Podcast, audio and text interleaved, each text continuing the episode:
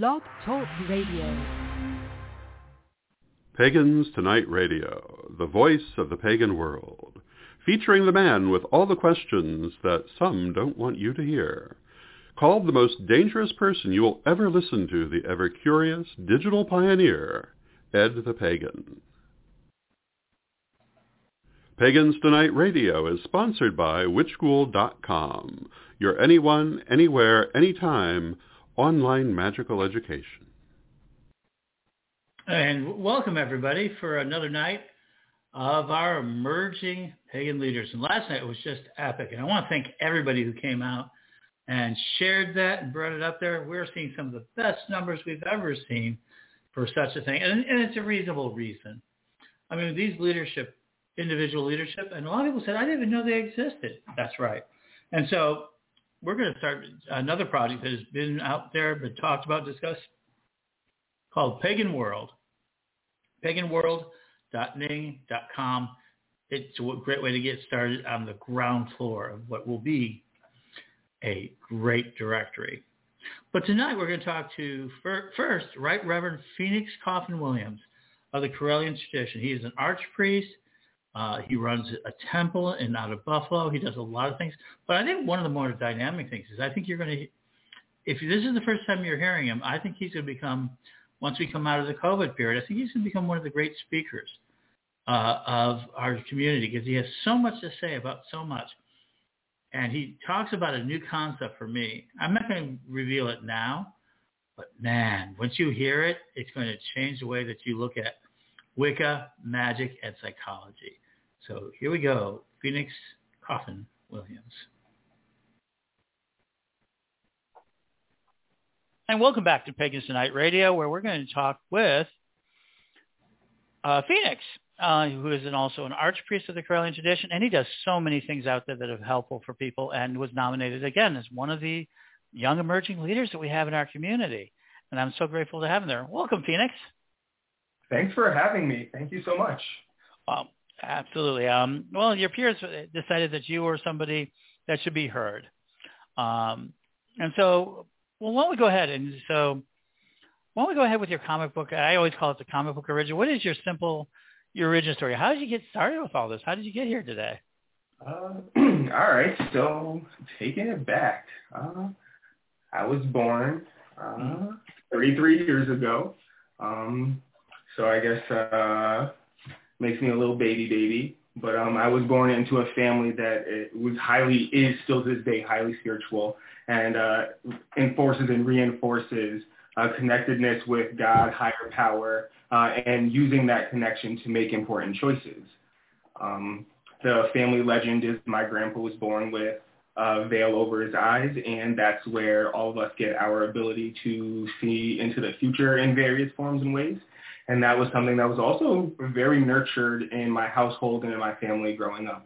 Um, so I've had the privilege of growing up knowing that God and spirit is real, and God had a plan for the work that I wanted to do, and trusting that would be the best thing for my work and for my life.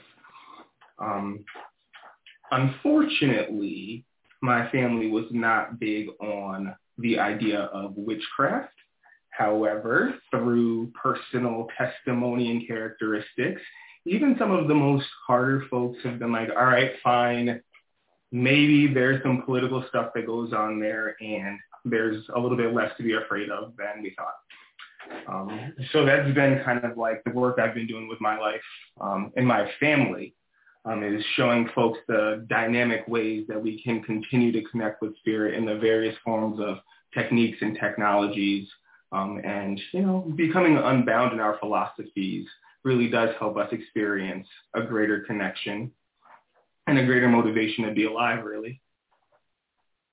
When it comes to, like, my profession, my career, and my ministry, I've always known that I wanted to combine psychology, mental health, and spirituality um, in pretty unique, interesting, and valid ways. Um, and so I was lucky enough to get into college at the University of Buffalo in Buffalo, New York for undergrad, um, where there were some phenomenal opportunities for research and clinical investigation and critical thinking. um, and opportunities for enrichment socially.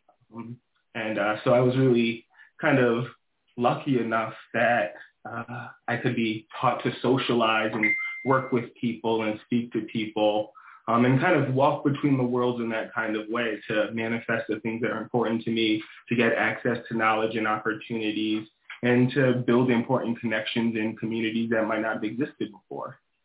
And following that, uh, I was lucky enough to get into a very special program in graduate school. Uh, I went to graduate school at Goddard College um, that is in Plainfield, Vermont, very, very tiny town, um, right uh, near the capital, Montpelier.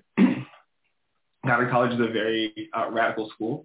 Um, and some like famous folks are known from going there. So like the actor William H. Macy went there. The band Phish um, is noted as being connected with Goddard.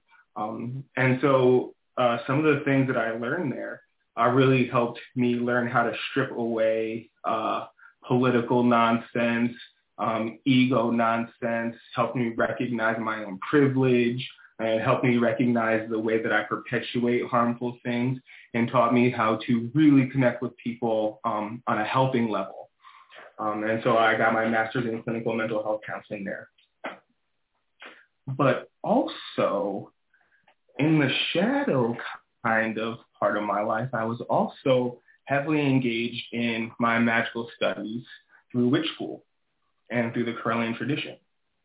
Um, and so I remember very specifically uh, staying up super late at night to do my tests online um, and to follow up with my emails in the Yahoo groups um, and, uh, you know, showing up to, you know, those online events that were going on back then. I remember using Netscape at one point to log in. I remember using A O L at one point to log in. And I remember using like really early versions of Internet Explorer to log in. That's how I get this work done and like get these studies done. Um, but it wasn't until I got to undergrad, uh, so in college, in my late teens, eighteen, nineteen, um, twenties, that I was actually able to get my first degree initiation. So, you know, I studied, did the exams, did the participating and stuff as best as I could. But then when I got the freedom to get out of my high school, um, out of my home, uh, out of my house, uh, out of high school, into some more freedom, I did choose to officially take my first degree oath, um, and I got my second degree shortly thereafter that, um, right before my graduation from undergrad. And then uh, in two thousand fourteen, right after Witches Fest, uh, I got my third degree elevation by Lady Alyssa Maxson-Kemp, uh, Lady Elizabeth Hamilton, and Lady Karen Silva. Uh, so those were the three uh, goddesses who elevated me that night. And from then, it's just been marching orders. And um, currently you stand as an archpriest as well. Yes, sir. Um, uh, so that's a very interesting uh, aspect um, of it. So you've done a lot of, so you talk about it right now of integrating ministry. And right now I've noticed that you've been doing online events. Um, you just did one and you've got more coming up. Can you talk about those some of those online events and now which are recorded and available to people that you've been doing? Yeah. So interestingly enough, event planning has always been a crucial part of uh, my education. Um, so back in the day, uh, in my, my days as a first and second degree priest um, and working my way through the studies, I worked at an organization at the University of Buffalo called S B I, Subboard One Incorporated. And it was a student-owned and student, student-operated, not-for-profit organization. Um, and in that role, I got to function as a sexual health educator. Um, I got to climb to become the assistant director of that mm-hmm. department. Um, and so planning events for outreach, uh, to reach out to people who might need to get a special message that would be withhold, withheld from them otherwise, um, doing independent, you know, one-on-one interventions, and specifically, the, the excuse me, designing programming uh, that would meet a community's needs were also a part of what I had to do there. And so transferring that into how I function in the church was just my pleasure. Um, you mean I get to design some programs around how magical people can impact the social um, and the unmet needs of our communities? Um, we have a plethora of people who just want to do good in the world and want to, you know, be organized according to their spirit. And some of them don't have access to the same privilege that I have. So making these things available to them in any way, shape, or form is a part of my third degree oath. Um, doing it on a global level was just something that happened on accident. And, and that's uh, very interesting, because I think you you had quite a bit of impact. Um, you just did recently one with um, dealing. So you, so one of the things, I was talking to Sir Ebony, who is one of those people uh, who has been involved with, you know, the Ebony Knights and that sort of work.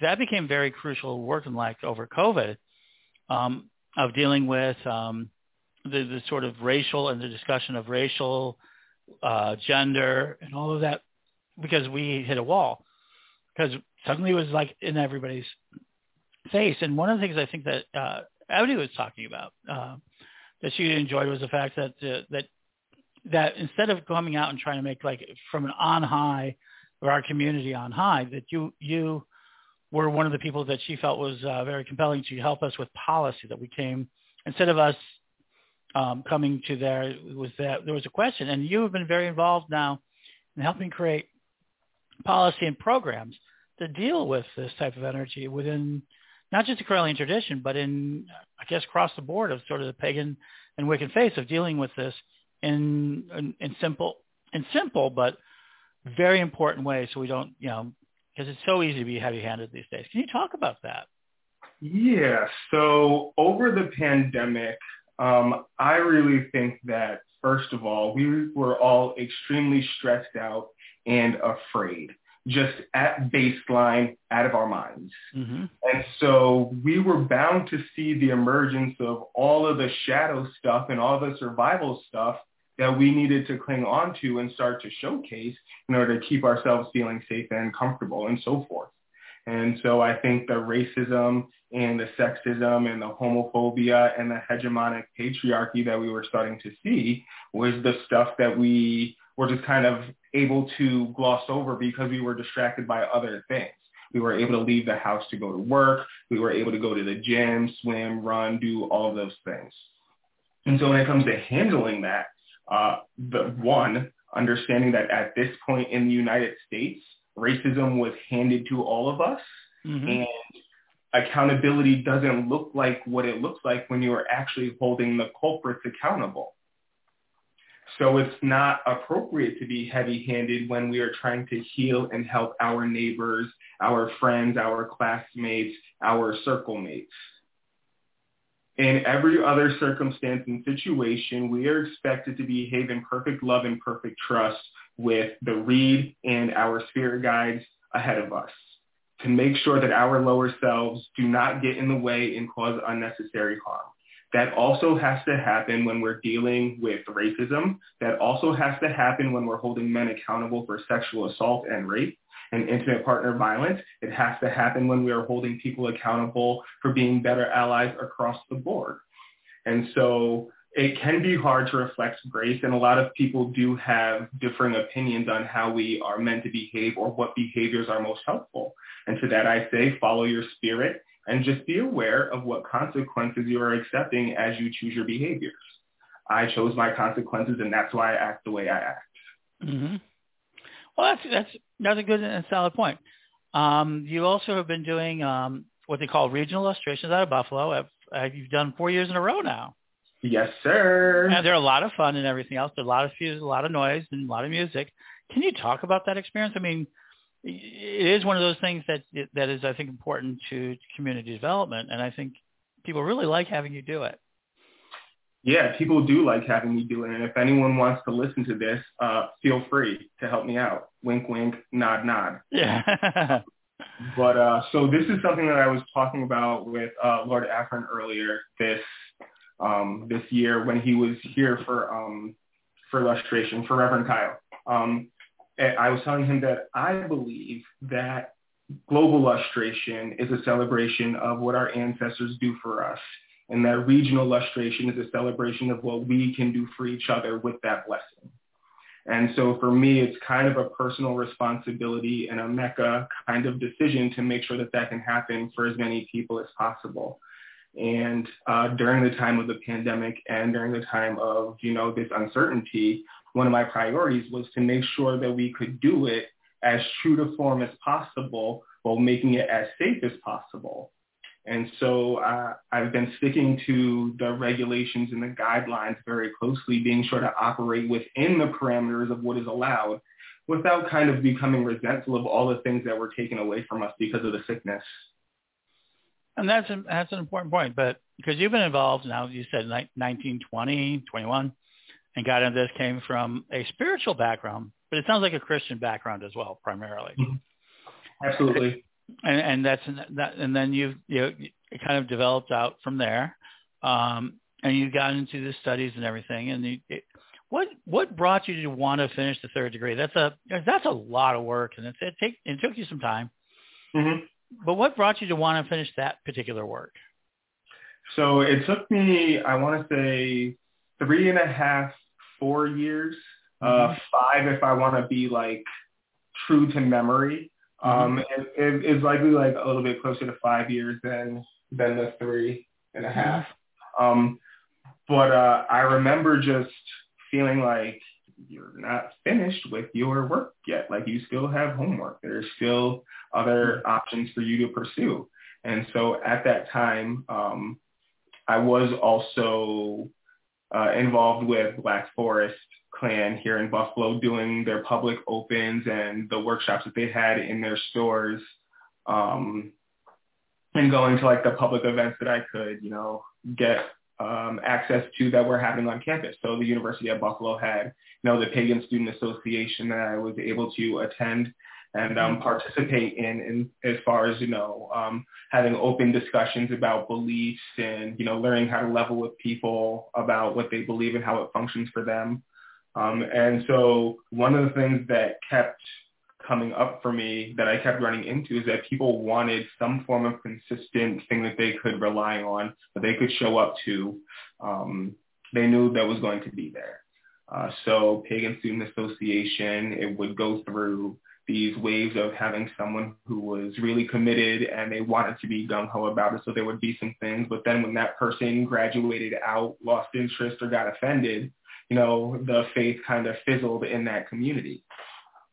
You know, the same kind of political things happen in, in some of the magical communities that I am involved in. Um, some folks wield emotions either very violently or uh, in very inappropriate ways uh, that impact the community and hurt the community. And I wanted to make sure that under any circumstance that I was in control of, I could make that be a space for everyone who wanted to come and participate in their faith. Um, because of my magical education and because of um, the upbringing in my household as opposed to the whole family. Um, so my mom didn't have me baptized, and I count that as like a really funny thing because all my other cousins are baptized and first communion and confirmed. Um, but, you know, the kiddo who missed those sacraments is now a witch. That's funny to me. Um, But however, that way of free thinking, that way of free thinking, um, and that kind of element of choice that my mom did give me growing up, it, this is where it led me. And if I was always going to serve, which I definitely think is going to happen, this is where it's at. And so one of my goals is to make sure that folks have a consistent community in some form. And that's been very, um, I, I think that you've done really well. And, uh, Temple of Holistic Knowledge is your temple that you that you operate. I've got that one right. Okay. Sometimes I you know, sometimes I get those wrong.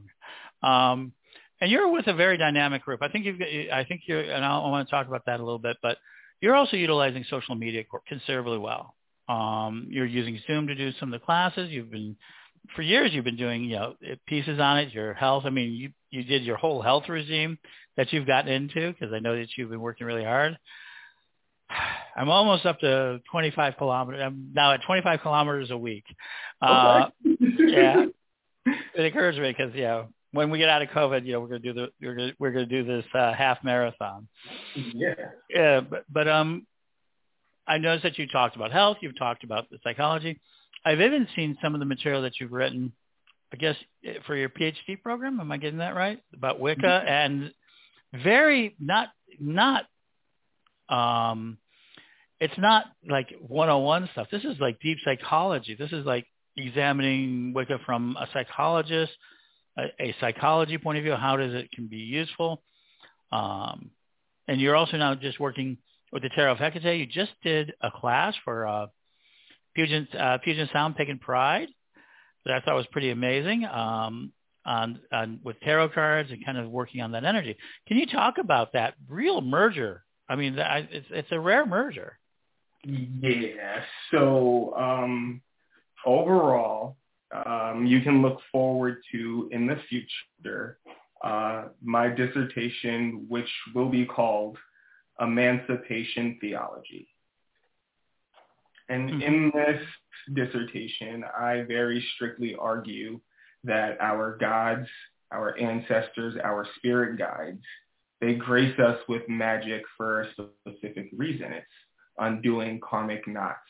And the way that uh, these knots are happen is in the way that we treat each other in the physical world. Um, and so we get magic to help us resist this treatment, to heal this treatment, and to prevent this treatment where necessary. And so I will be citing a few mythologies that talk specifically about gods Um, sending emissaries to Earth specifically for this reason. Huh. I'm going to be doing this without citing any um, uh, Abrahamic scripture or any Abrahamic faith. Um, it's not necessary for us to further examine like any Abrahamic Judeo-Christian messiahs, uh, but I will be examining the idea of the slain god or you know, um, a goddess emissary sent down specifically to work with suffering people in order to help them emancipate themselves from the conditions that are sullying the karmic entanglement for, you know, humanity. I think that's really kind of, that's, that's fascinating. I, wow, I'm blown away by that. Um, I really like that emancipation um, theology. Well, Armageddon um, is a fucking crime, isn't it, sir? It is. I mean, I, I have, yeah, I, I do that. Wow. You left me speechless that. that. Huh? That's I've that. heard that from someone. Yeah. Well, the, yeah, I agree. You know, I, I still have, that's, that's been my attempting to free why it, it is that one of those energies. Um, I always, I always get shocked when somebody posts me back. This is like the hard thing for me. Um, but you're also, so we always talk about, you know, five closest people that you deal with. And you deal with really high quality people, and and um, and I'm I'm very proud of the groups that we have up in that Northeast, you know, Buffalo, Philadelphia, and all of that. Um, Lady Alyssa, who's become First Elder, you're an Archpriest. Uh, you have a number of High Priestesses, uh, Lady Aisha, Liz, you know, Lady Liz, you know, uh, Jen, Lady Jen. You know, we have these sort of really kind of long-term, and they, they're very necessarily, they're not like brand new, like instant, you know, people always say, oh, how can they be so young? But you guys are really a very dynamic group as a whole, and you treat each other as family. Uh, as we can see, um, with Mabel, if you don't, you know, who's on there, you know, Uncle, and she adores you. Yes. Oh, God. Baby. That's the baby. Uh, and you and you've been dealing with these sort of this sort of interesting group of dynamic, not only as family but as as leadership of um, and you guys are all now acting in the capacity of setting. You've gone from just being students to being members who are setting policy and starting to take over key functions of it of the tradition as we start to age a little bit. You know, you know, nothing against it, but you know, there's been this aging and. And I think that it's been very interesting to see um, the space that you guys have taken to, to to kind of take on this dynamic action of being a, a, church, a tradition. And I think at some point, I think that, it, that more and more of the, uh, I think that your, your family up there, that sort of the part of the great family, is really going to take over a lot more of these those components over time. Um, and not because we have a schedule or a program, but because you guys are constantly expanding on your own what you get, what you do, and you're very internet oriented and everything else. Can you talk about that, that, that, that really powerful energy that you, you have? Yeah. Uh, so I will credit, uh, of course, the great family and the energy itself with bringing us together and attracting us um, do-gooder types, you know, to be in proximity with each other.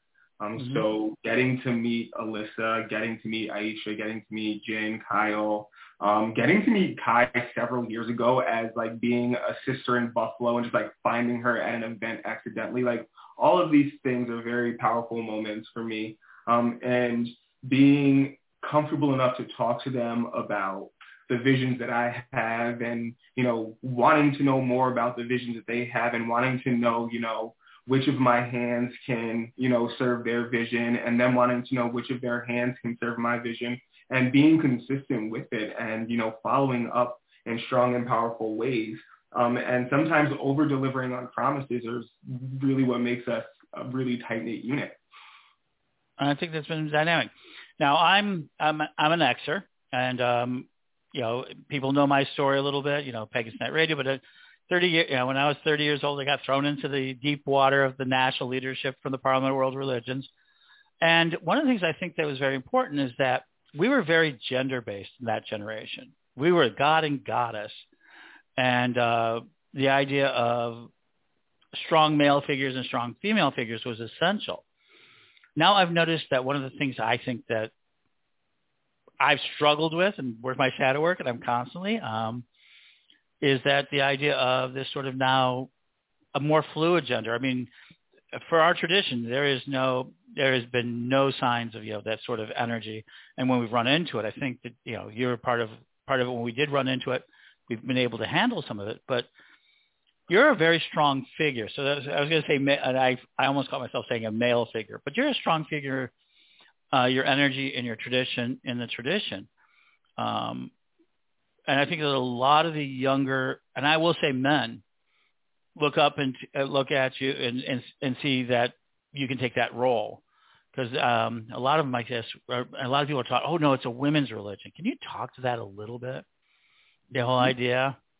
Uh, yeah. So um, I do respect the role of strong um Uh, binaries, um, mm-hmm. the strong male figure, the strong female figure, mm-hmm. um, the strong father figure, the strong mother figure. Um, however, I do respect the principle of nature a little bit more.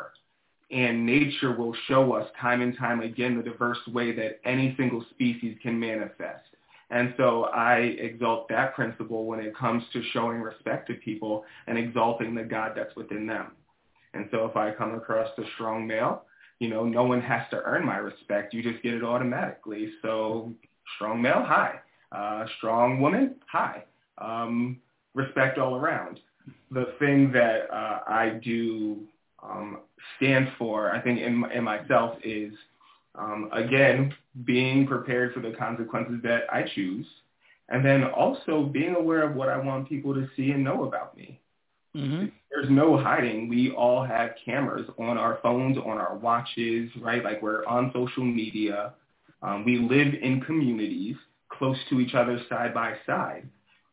The kind of person I want to be known for is someone who is respectful all around, will advocate for people who don't seem to have a voice, and who isn't afraid to be wrong and make amends and kind of do the dirty work to make sure that healing is perpetuated appropriately when I make the goof. That has nothing to do with genitals. But it has to do with character. And uh, that's excellent. So I'm down to my last two questions.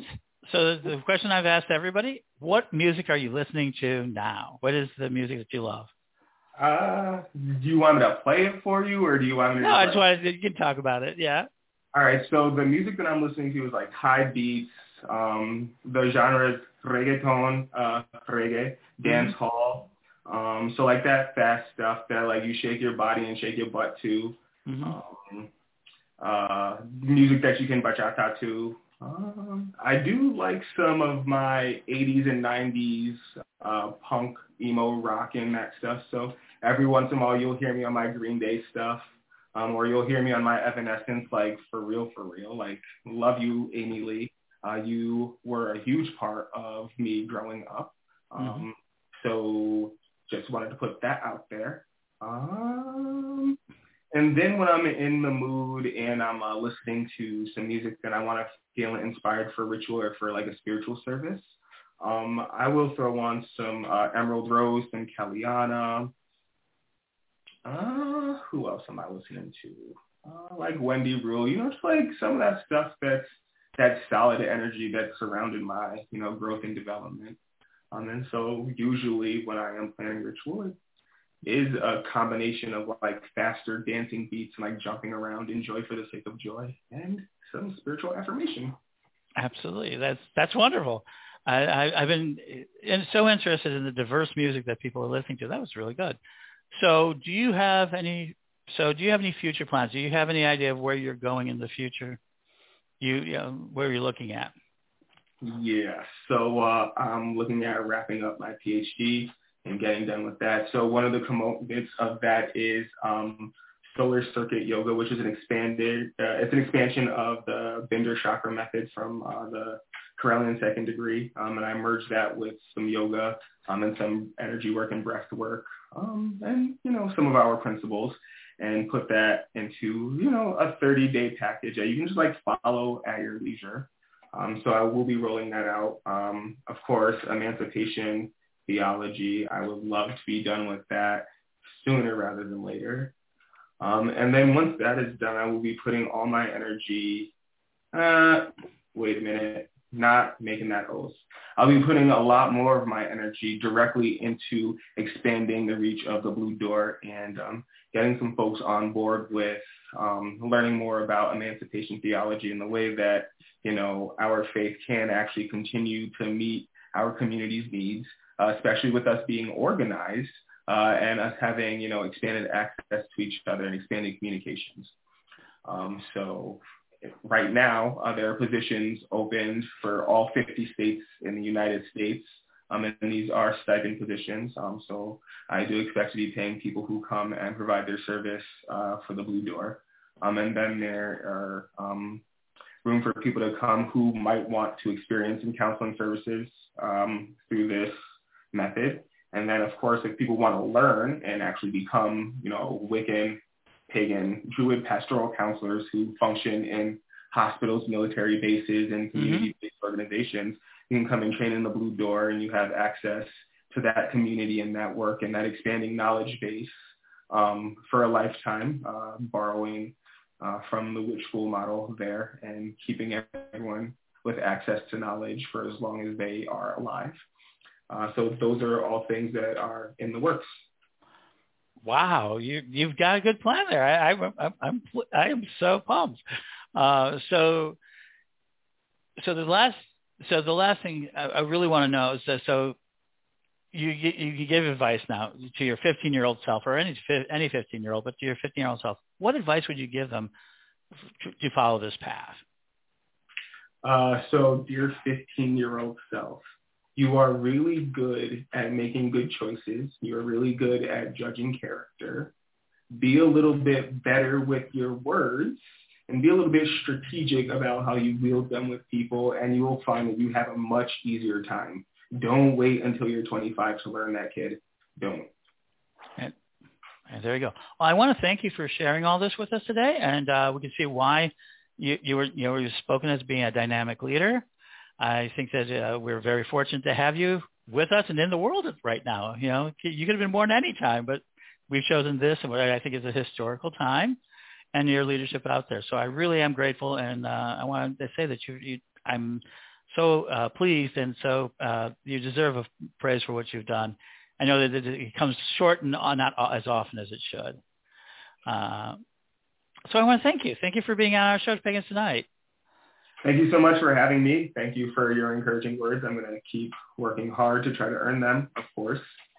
And, um, well, thank you. Uh, if, if you. You don't have to earn them. I think you, you're just is. That's one thing I am learning about. You're so dynamic in and of yourself. So we are going to be, uh, so there we go. You can find out more information. We'll give it, put some information in the notes. And so thank you. We are going to take our break here at Pagans Tonight, and we'll be back after this. Join us at pagan world dot co, pagan world dot co, for a dynamic look at how we're going to connect our community. Now we're going to bring you Ebony Nash, an amazing individual who I think deserves not only a lot more recognition, but also you need to hear her music as well. Um, there's a lot about her, but we're going to go on. And wait a minute. I'm going to tell you, was I not telling you the truth? You know, the emancipation uh, philosophy, spell work, and the idea of that emancipating, isn't that a blow-away idea? I mean, it just blew my mind when I heard that from uh, Phoenix. And you're going to hear a lot of things that may actually make you think here with Ebony, Sir Ebony Nash. Hi, everybody, and we're now on to uh, another episode, another interview with a great uh, young leader of our community, uh, Sir Ebony Nash, who has served in a number of capacities and has really come out during the period of um, – has been working all along, but during this COVID period has become really one of the backbones of a lot of things that we've done, including C M Broadcasting. Uh, she's been working with magazines. She's been working with a lot of people and dealing with a lot of issues for us. I'm very excited about this. Um, I consider her one of the really upcoming stars. And so welcome, Ebony. Welcome. Thank you for having me. It's a pleasure to be here. And so let's start with the thing. So why don't you introduce yourself to people, give us your comic book origin. How did you get here today? All right. So, as you said, I am a member of the Correllian nativist tradition. I'm a second-degree priestess. Um, so my story started actually probably quite a while ago, actually, long before I even started looking into paganism at all. Um, as a kid growing up, I always had these different things that kind of happened to me that didn't make sense in the structure that I was brought up in. For instance, you know, seeing certain things or hearing certain things and then seeing things manifest themselves in my reality and not being able to explain why that was a thing. Um, my family was very Christian. Uh, my mother was raised as a Southern Baptist, oddly enough, and then went into the Pentecostal church, which is what I was raised up in. And it wasn't until I was eighteen and off to college, sorry, excuse me, nineteen and off to college, that I got a chance to really start looking into anything that wasn't Christianity. So I looked into various different things. I looked into Satri for a little bit. I looked into Rastafarianism a little bit. And I actually um, Googled Wicca, and the uh, WitchSchool site is what actually popped up. It was totally random. And I was like, oh, okay, there's something online. So I went and I, you know, signed up. And I was like, oh, look at this. And so I started looking at the classes, and I signed up for the first degree class, and I took that. And um it was funny because I was trying to do it without my mom knowing, because at the time I had moved back. I went to uh, Iowa for a little bit to go to school, and then I came back, and I was staying with my mom, but I didn't have internet uh, capability at my house, but one of my friends lived in the apartment complex that I stayed at, so I went and I did my first degree secretly over there during the day when my mom was at work, and they let me print things off so that I could actually Uh, study at home when she wasn't, you know, around, but, it, but you know, I couldn't go over there, so I still had my, my work, so I could keep doing it. So, and it was real cool, because they're not even pagans, uh, my friends that let me use their computer, but they knew, for whatever reason, they knew it was important for me to do, even more than I, more so than I did at the time. But I've often gone back and told them, like, hey, like, you guys have no idea what you did for me, letting me use your computer, just to, you know, study. And so I got really into it, and I got through my first degree, and um, I started my second degree, and then life happened, and I got a little disillusioned with things, and it was like a decade and a half before I did anything. And I was solitary this entire time, too, by the way. So I hadn't met anybody in the tradition yet. I hadn't really reached out. I didn't really know who to reach out to or what to do. I was just so drawn by just the knowledge and the teachings that, that was available that I just, that's what I latched on to first, and that's what kept me going with it. even when I wasn't actually studying, studying that, you know, decade and a half, I still just every once in a while would be something would pop in my head and just remind me. And uh, so it was twenty nineteen, the last time that uh, there was actually an in-person lustration, which was also my first lustration and also the fortieth anniversary of Lord Don's leadership of the tradition. So it was really big all together, and it's the first time I met a lot of people. So I, I'm not sure what got me deciding I was going to do it, but I just, you know, about six days out, I was like, can I do this? Can I figure out a way to get there? Let me see if I can figure this out. So I figured out a way, got some money arranged, got some help from a couple other friends, got some, you know, things to wear, because I had no clothes really to, to go out and, and, and, and in, in public, you know, and feel like I'd look all right. Because I, I was like, I, you know, wanted to make a good impression first time. And um, it was funny because when I got there, and one of the first people I met was Lord Don. And I'd met him online already, and we kind of, you know, spoken here and there. And it was funny because he, he was like, Ebony, it's so good to meet you in person. I was like, what? Oh, my goodness, did he just call me by name?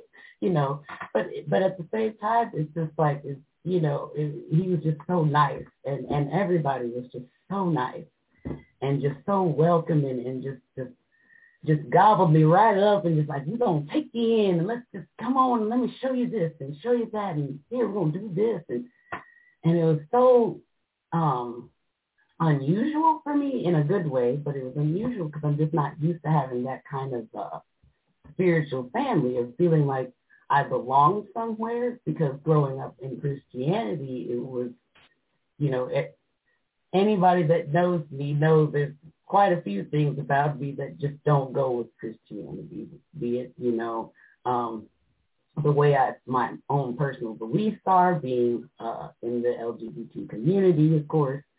And um, so it was just nice to be somewhere where I could just be any number of part of myself. And it was just like, hey, all right, come on in. We love you. Let's, you know, let's just give you a big old hug. It's just like, it was like Southern hospitality, but from a spiritual standpoint, if that makes any sense. Oh, you know, sure, it makes Southern hospitality, you know. So it was just a wonderful experience. And um, of course, I met you there as well in person, which was awesome, and your speech and um, Lady Liz's speech uh, for the Paladins. That's what got me wanting to even join an order. I hadn't even been a part of any orders at this point that uh, I can remember. It. I don't think I was. I think I started joining things after that.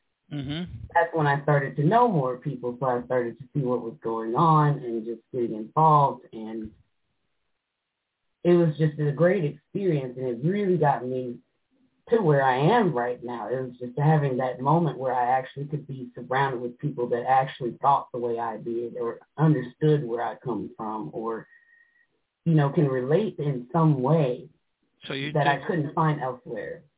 So you, so you studied online. Wow, a long time, decade, decade and a half. You've been in and out of it.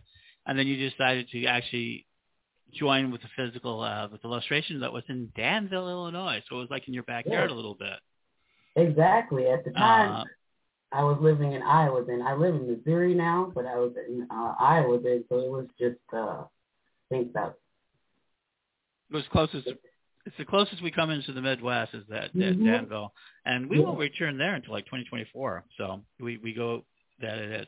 The illustration, for those who don't know, and I'm, I'm not expecting a lot of people, is, is the central ceremony of the uh, Correllian uh the Correllian High Priesthood, and it's been around for a long time, but it really has transformed in this modern age. And, and we were all really happy to meet you. I mean, we were all happy to meet each other because I think it was one of the larger outputs where people met each other.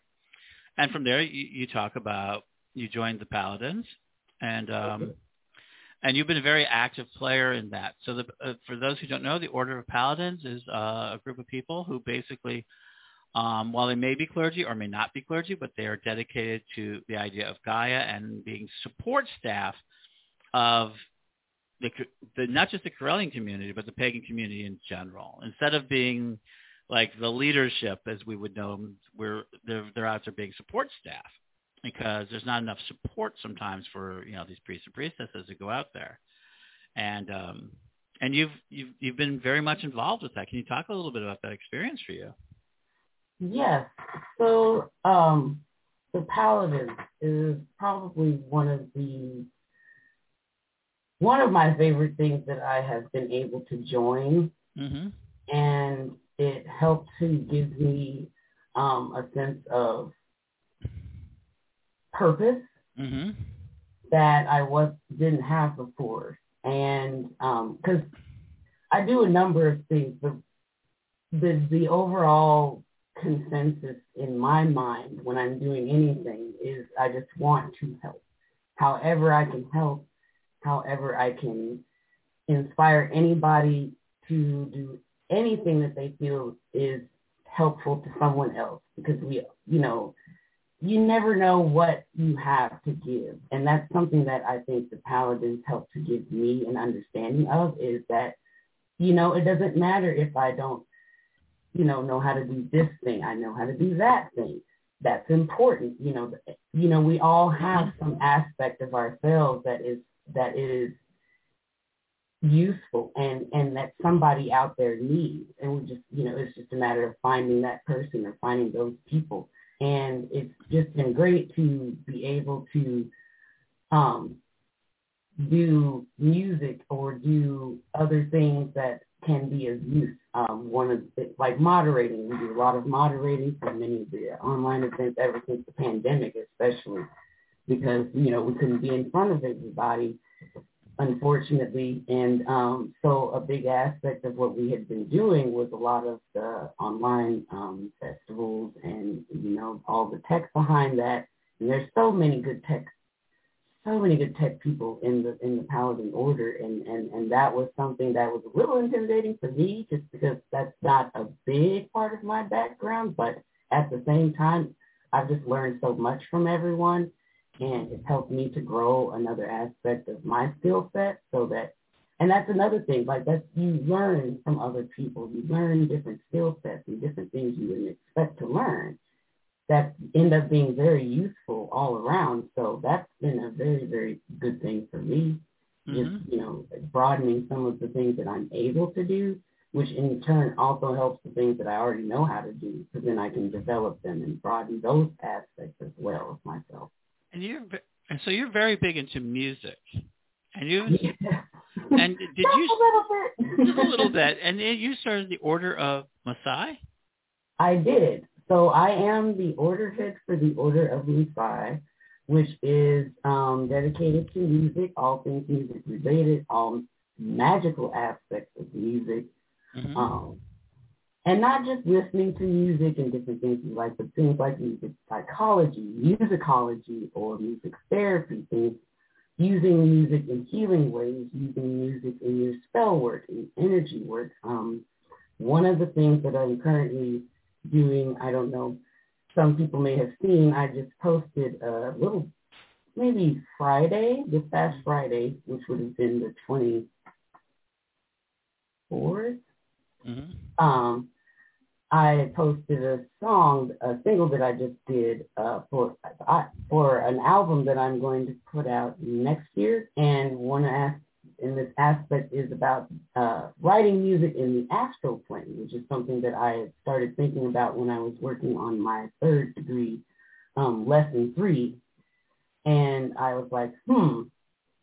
So that is going to be, that's been a bit of a thing I've been working on and experimenting with, and just seeing uh, how that can play into writing normally, and how you can take the two and, and mix it together and really bring out, you know, your authentic musical expression. And so that's just one thing that I've been doing. But yeah, I do um, have an order. And there's a lot of great musicians in this order. There's just a lot of great um, conversation about all aspects of, of, you know, what does it mean to be a musician? Do you have to know something to be a musician? Do you have to play an instrument, to appreciate music, which is something you don't need to do. And I stress a, a lot, you don't have to be a musician to be in this order at all. You don't even have to necessarily have a huge affinity to music. You can like music for certain things, you know, and maybe just not be a casual music person. There's so many different ways to embrace music and the magic behind it that you don't have to have an instrumental background or some professional repertoire that you've played. And so that's, that's a big part of what I want to do, is just let everyone realize, you know, like, you can totally embrace that, that magical um, aspect of music. It's, it's everywhere. It's in everything that we do. I mean, from commercials, background noise, movie scores. I mean, there's so many things we forget that music is involved in. And so it's just because it's just that ingrained in society in general, just even in the way that, you know, we operate. You know, there's a you, you, ringtones is a is sound. You know, you got a ringtone for somebody, or you got a certain alarm that you use that gets you up in the morning. I particularly, I uh, my alarm is James Brown, Get Up. I mean, I gotcha. Just, it's just it's it's loud. It gets me going. It's just like, ah, I need to get up, you know. But so yeah, you and I have had a number of conversations about music, and and if, you, if people don't know, I almost never listened to music until my teenage teenagers, my own kids, started listening to it. Um, I listened to some music. I mean, I was more, I liked club scenes, but I wasn't big into music. Uh, and I've been, we've been discussing about how I've had to use it uh, for, for therapy, my own therapy. And it's very interesting. You're never too old to learn music. And uh, I always say, you know, I'm the same age as Snoop Dogg, you know, a lot of that sort of music, you know, that sort of thing. So um, it was very interesting to see now the musicians that I knew get older. It's like, wow, it just, it, it is something, but I see a lot of music. Um, Cloud the Rapper, it was a it was a member of your order, and we'll be interviewing him because he's kind of come out of this. Um, so yeah. we're gonna we're gonna shift this a little bit, and uh, you know, there'll be notes. Anything that you're hearing about, we'll put, be putting notes in the system. This is also, you entered at a time I think that was very interesting, and one of the things I think you did really well with leadership, if I may, is that Black Lives Matter erupted, and a lot of the energy around it. And we as a tradition, Don, Lord Don and a lot of the tradition, uh, people don't know it. Lord Don is actually of mixed blood, as he's called it. You know, he's, he's you know, wow, that sort of thing. And, uh, but for me, I'm as, as I am as Anglo-Saxon as you can get. My family is from England and all of that. And we had to turn to, you were one of the individuals he turned to. He turned to a number of individuals in our tradition to deal with, and, and I think the Ebony Knights came out of it. Instead of us trying to, to say what we need to do, we, we asked questions, and you were one of the leaders to help us get through what was a really difficult time, I think. Can you talk a little bit about that experience, or if you're willing to? I am absolutely willing to talk about that. Um, whew, twenty twenty, man. huh, that was an incredible year when you think of it from the Black Lives Matter standpoint. Mm-hmm. And one of the things that I truly appreciated about how the tradition responded to that is, rather than just assume what we might want you to say or what we might think mm-hmm. would be proper, you actually came to us and was like, okay, we need to address this, but we want to do it right. Mm-hmm. And that's something that I have grown to really appreciate about this tradition. You ask us things that a lot of people won't ask. Um, it's a it's it's a touchy subject because, you know, nobody wants to be politically incorrect. Nobody wants to say the wrong things. Nobody wants to do this or that. Um, I've always said to anyone that is absolutely close to me, mm-hmm. if you have questions, please ask, because one thing that's not going to change anything is me withholding information you need to know. Mm-hmm. If you have an issue, you know, if you have something you want to ask about Black Lives Matter, or you want to ask about African Americans or me in general, or somebody else you're having an issue with or whatever. I feel there needs to be, not everybody can do this, but some people, some of us need to be able to answer these questions because you need to have somewhere to start. It's easy to say, you know, well, you need to do this, you need to do that. There's so much misinformation about what Black Lives Matter is, what it's really about. What are we really trying to say? Are we trying to say, you know, white people are all bad and all terrible? No, that's not how this works. It's not at all how this works. It's just, we just want the same rights, the same uh, chances that everyone else gets from the get-go. Not, I don't want a handout. It's not about those types of things.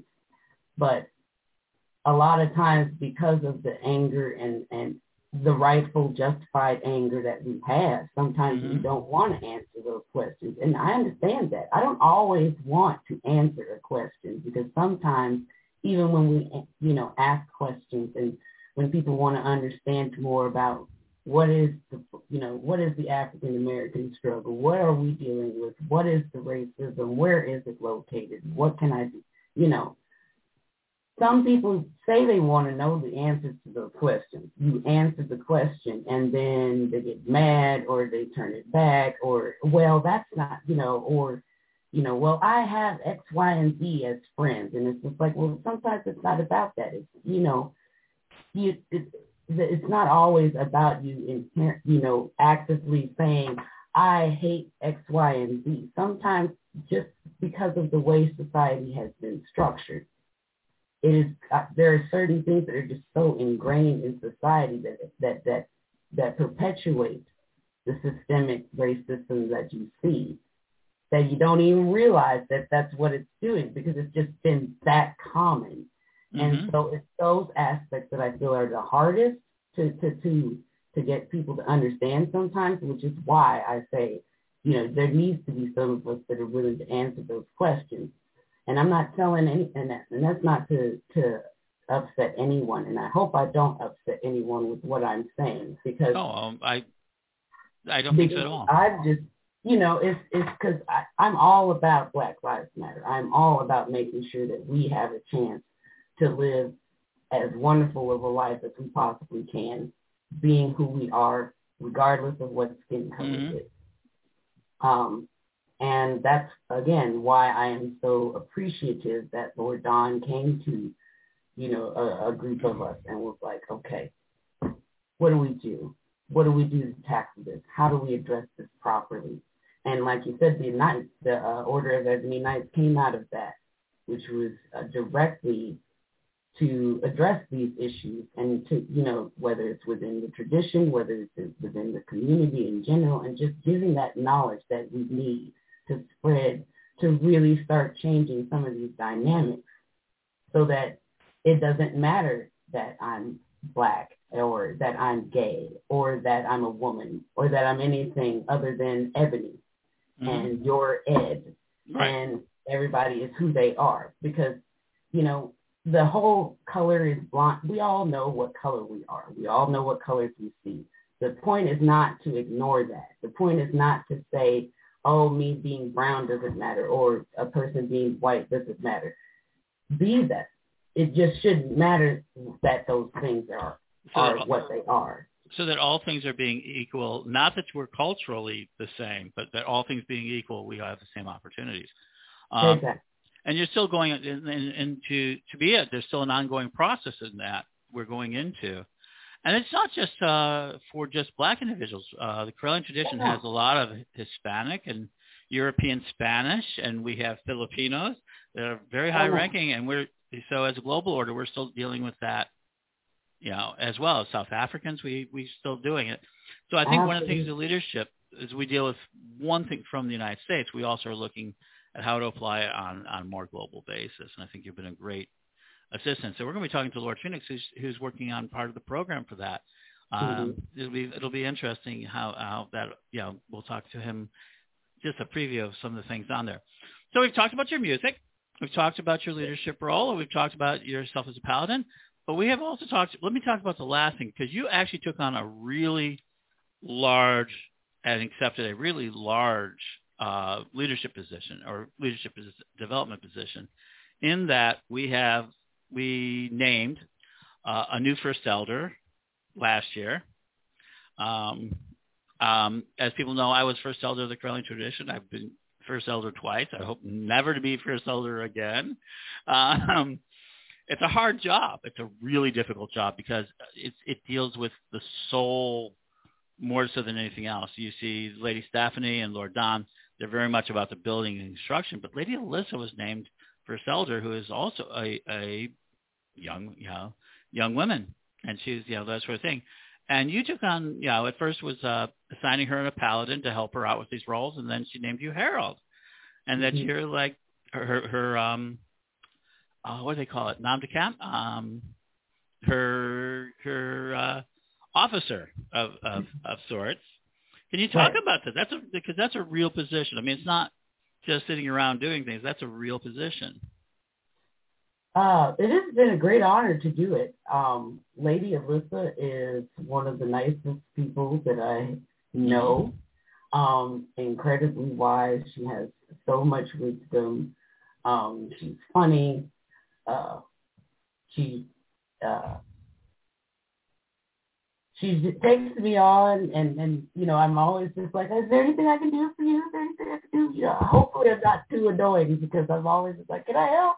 You know, it's just, but when she does need anything, you know, she she's always reaches out. You know, she's very quick to respond. Um, it has been a lot of fun to to work with her, and I look forward to doing more as well. Um, that her and uh, Lord Phoenix just did, I believe it was this past lustration. I think they led together, and so she had me do the uh, matron uh, discussion for that, which was uh, I was very honored to do, and it was an absolute ball to do, and everyone that was involved was great. There was so much great information, and so like I, I feel very honored that she, you know, felt that she could trust me to do that. So, because that was also a first time. There's been a lot of firsts for me in the past two well, years. It, it, it's very interesting because you've been highlighted, um, uh, you've been helpful to a lot of people, but it is highlighting the fact that basically seen, uh, you're in leader de- leadership development. Um, I think that's one of the things that I think that's happened is that over the last year, there has been a very strong recognition. Lady Alyssa becoming first elder, a lot of, um, a lot of, what would people consider um, younger people by, uh, by you know, at least by pagan standards, by Wiccan standards, yeah. um, uh, taking on roles of being leadership roles is the idea that the tradition is going to continue, the faith is going to continue, and that we have these individuals who are going to be able, as we come along the way, you know, as, as people come along the way, that you'll be able to stand up because uh, the one thing that we do know about Wicca and paganism is that it is amongst younger people still growing at an astronomical rate. I mean, it is by any standards. Um, we went from, you know, even since the time you've joined, it's, it's now we're seeing numbers of a million, two million, three million, depends which way you look at it, oh, you know, yeah. what census. And there's still a lot of work to do and, and, and finding places for younger people like yourself. You, you joined as a teen. And I think a lot of, and I think a lot of, uh, so we've had a lot of that. And I think we're now seeing a next generation of teens starting to really emerge again. Not so much in leadership roles, but just looking for something. And they're still having the same problem that you had there and everything else. So you're also working, let me give one more thing, shout out. You're also like one of the editors for the Correllian Times, which got resurrected during COVID, which had been dormant for a while. It was Lady Wendy's project for a long time. And then all of a sudden it was dead. It was quiet. You know, it, it disappeared. And now it's like a year. It's been going on for like a year now. It'll be a year next month, actually. Or no, I'm sorry. It'll be a year in November. It'll okay. In November. But yes, so that all started out of a conversation that I had with, um, Lady Stacy Blair. She, she, I'm actually a co-head with her in her temple of the uh, our, our Lady of the Heathen Fields. Mm-hmm. And uh, we were having a conversation and talking about how hard it was to kind of find all the different links, because there's so many different Correllian links. There's different groups that I didn't even know existed. And I'm like, where did all these come from? And we realized they weren't all in the like same area. And so we just got to talking about it and talking about it. And she, you know, was throwing this idea around bringing back the uh, the times. And, you know, this wasn't too long after Lady Lindy had passed. And so, you, you know, we were little, she was a little nervous about the idea just because she didn't want to, you know, upset anyone or, you know, be too soon or, you know, what people think. And I was like, well, I think it's a great idea. I think we should do it. So she's like, well, will you do it with me? And I'm like, okay. So, so it kind of just started that way. Um, and now I am the assistant editor-in-chief under her. Uh, I also write the music section um, every month. And uh, I've been doing a bit of photography a little bit lately, so that's kind of come into play as well. Um, I'm also the P R. So if you receive any email, you know, for a reminder that you need, just don't forget you've got to bring in your Your your submission, you know, you have such such and such amount of days. That's me. Sorry. No, that's just mine. But uh, yeah. But so no, you... it's been so much fun, and we've got a great staff, a great staff. We have Deej, who's writing, who's the editor in chief of the Spanish edition. Um, Reverend Lilith, who does the Dutch translation. Uh, Lady Pamela, she writes several different articles in the uh, in the paper, as well as she does Tea Time. I know you guys have seen her on Tea Time, um, which is a show that she does. Uh, and you can also pick it up on Pagans Tonight Radio every Sunday at five o'clock. We uh, mm-hmm. run we run the audio version of that too. Uh, mm-hmm. So so just come on to the same station, and we'll be able to hear that too. Um, so. Do you have anticipations of what you'd like to do? I mean, it sounds like you've gone through quite a transformation over the last couple of years, really fairly rapidly. Yeah, that's, I think that's the biggest uh, thing that has happened is just realizing it's like a, I don't know how many people understand meteorology terminology, but they talk about hurricanes and rapid intensification. And I feel like a, that's kind of what's happened with my spiritual journey. There's been this rapid intensification. Um, from, you know, just showing up to the illustration and being like, I don't know what I could do. I don't know. What, I mean, I just write music. I don't know what to do, you know, to having all of these different aspects of myself that I didn't even realize. And there's all of these different things that I'm involved in and these different positions. It's just, it's been pretty crazy, but just awesome in the same way. And so I'm just yeah. happy to be here. I'm just super happy to be here, man. And um, I know that you're going for your third degree now. I am. With Lady I- Aisha as your mentor? Correct. Um, I am studying through the Temple of our Seer mm-hmm. under, under Lady, uh, sorry, not Lady Elizabeth, Lady Aisha. Mm-hmm. And she's a wonderful mentor. I'm currently on my fourth lesson. Um, so, yeah, that's where I'm at with my studies. And um, pretty, pretty fun. And if you ever want to, look it up on Facebook. They regularly do their rituals online. They're one of the more advanced organizations within there. Um, I think they're, they they do a wonderful job. They've been doing a couple of years of um, of doing that. Um, so I always am, I'm, I'm always grateful for that. I everybody who goes into the internet. So let's talk about. So it sounds like you're very comfortable with where you're at. Do you have any plans for the future? Do you think you know where you're going, or is it just like intensifying and you're just going to go with the waves? Um, that's a good question. I feel like it's a little of both. I feel like I'm allowing myself to just kind of ride the wave to see where it takes me, but I also mm-hmm. am starting to form ideas of where I want that wave to end mm-hmm. or to land. Um, as I said, I'm working on, you know, my first album. Um, so that's something that'll be I'll be doing more of over the winter when I'm not all uh, doing a bunch of farm stuff. I live on a farm, so I do a lot of farm work during the day, but we're almost out of growing season. So mm-hmm. once that's done, then I'll focus more on that. I will finish my third degree. Um, I uh, and of course my order that I have, and doing that, and I want to develop more things with that. Um, I will continue my work with uh, the Paladins. I will continue my position as the uh, First Elders Paladin and Herald as long as I am allowed. Uh, and I just I just want to allow, just kind of let things be open and allow, you know, deity to just kind of push me where I need to be. I don't want to limit myself by saying this is what I want or this is where I want to go. I, I feel more of a, what is, where do I need to go? Where do I need to be? And for me, I'm used to trying to control everything. I like to have control over my situation a lot. And so this is a process that's making me allow for some uh, variables in mm-hmm. my thoughts on how I see myself in the future as a priestess, as a, just a spiritual being in general. So I'm just kind of uh, let, letting myself just feel and experience things, which I didn't used to do.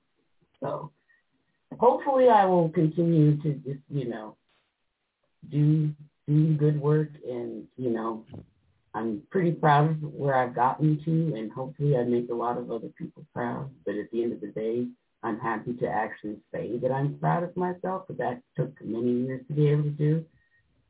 So I just hope that I can continue to inspire others. And like I said, at the end of the day, whatever I do, I just want it to be of help well, to anybody and everybody.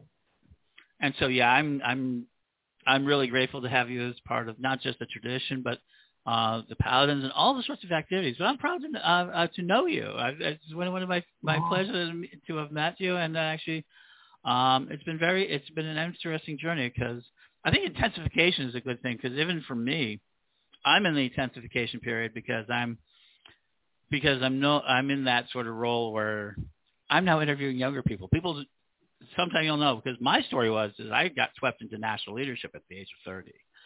You know, just yeah. overnight, I went from just being an ordinary, like, kind of pagan to, like, oh, you're now a national leader. We're recognizing you.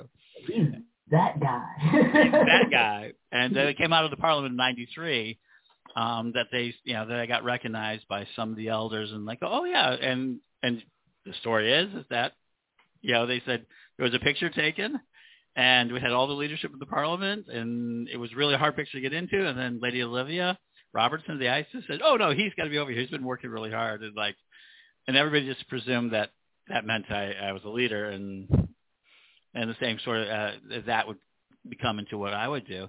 And I think that in some ways that that's a good word for it, when um that you you when you decide to make a decision, Spirit says, okay, we're just going to to give you a lot more space.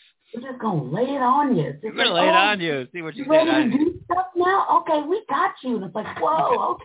So I'm hoping to reach a lot of. So I, I hope in my audience I have younger people, um, that sort of thing. So if you had a chance to talk to your fifteen-year-old self, one of the things uh, out there, is there any advice that you would give to the fifteen-year-old today, or the fifteen-year-old self of yourself, or just any anyone that's younger who's looking at, you know, this potential? That is a good question.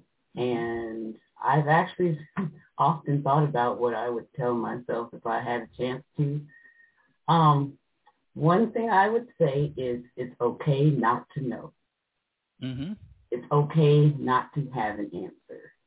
Um, it's okay not to be okay sometimes. The key is to not dwell. Um, and if you feel like you're at a point where you are dwelling, reach out to somebody and, you know, let them know. Um, because I think one thing that I've kind of realized, mm-hmm. and this kind of goes for everybody in a way, including myself, because I, I, I don't say anything that I don't think I need to also either. Um, it, when you, in your process, when you're going through your spiritual journey, and you have your different steps and your different um, epiphanies you come to, and different milestones you reach, and things you overcome. And if you get to a certain point past that, you know, and so, and you go back to help others, um, sometimes it can, it almost can feel like people forget that, you know, where this person is that you're trying to help may not be at your level yet, or not at their, that stage in their journey. Like, so something that might seem, oh, that's not going to be as bad as you think, or, oh, it's going to be all right, don't worry about it. For them, they don't know that yet. They don't know that it's not anything to worry about yet, because that's the first point that they've gotten to that, you know, certain level of angst about whatever aspect. And that's something that I I didn't know was okay to feel certain things. Like, I was raised, just, you know, you got to be strong, you got to just kind of pick up things, you know, stuff is always going to happen, you got to push it to the side, move on.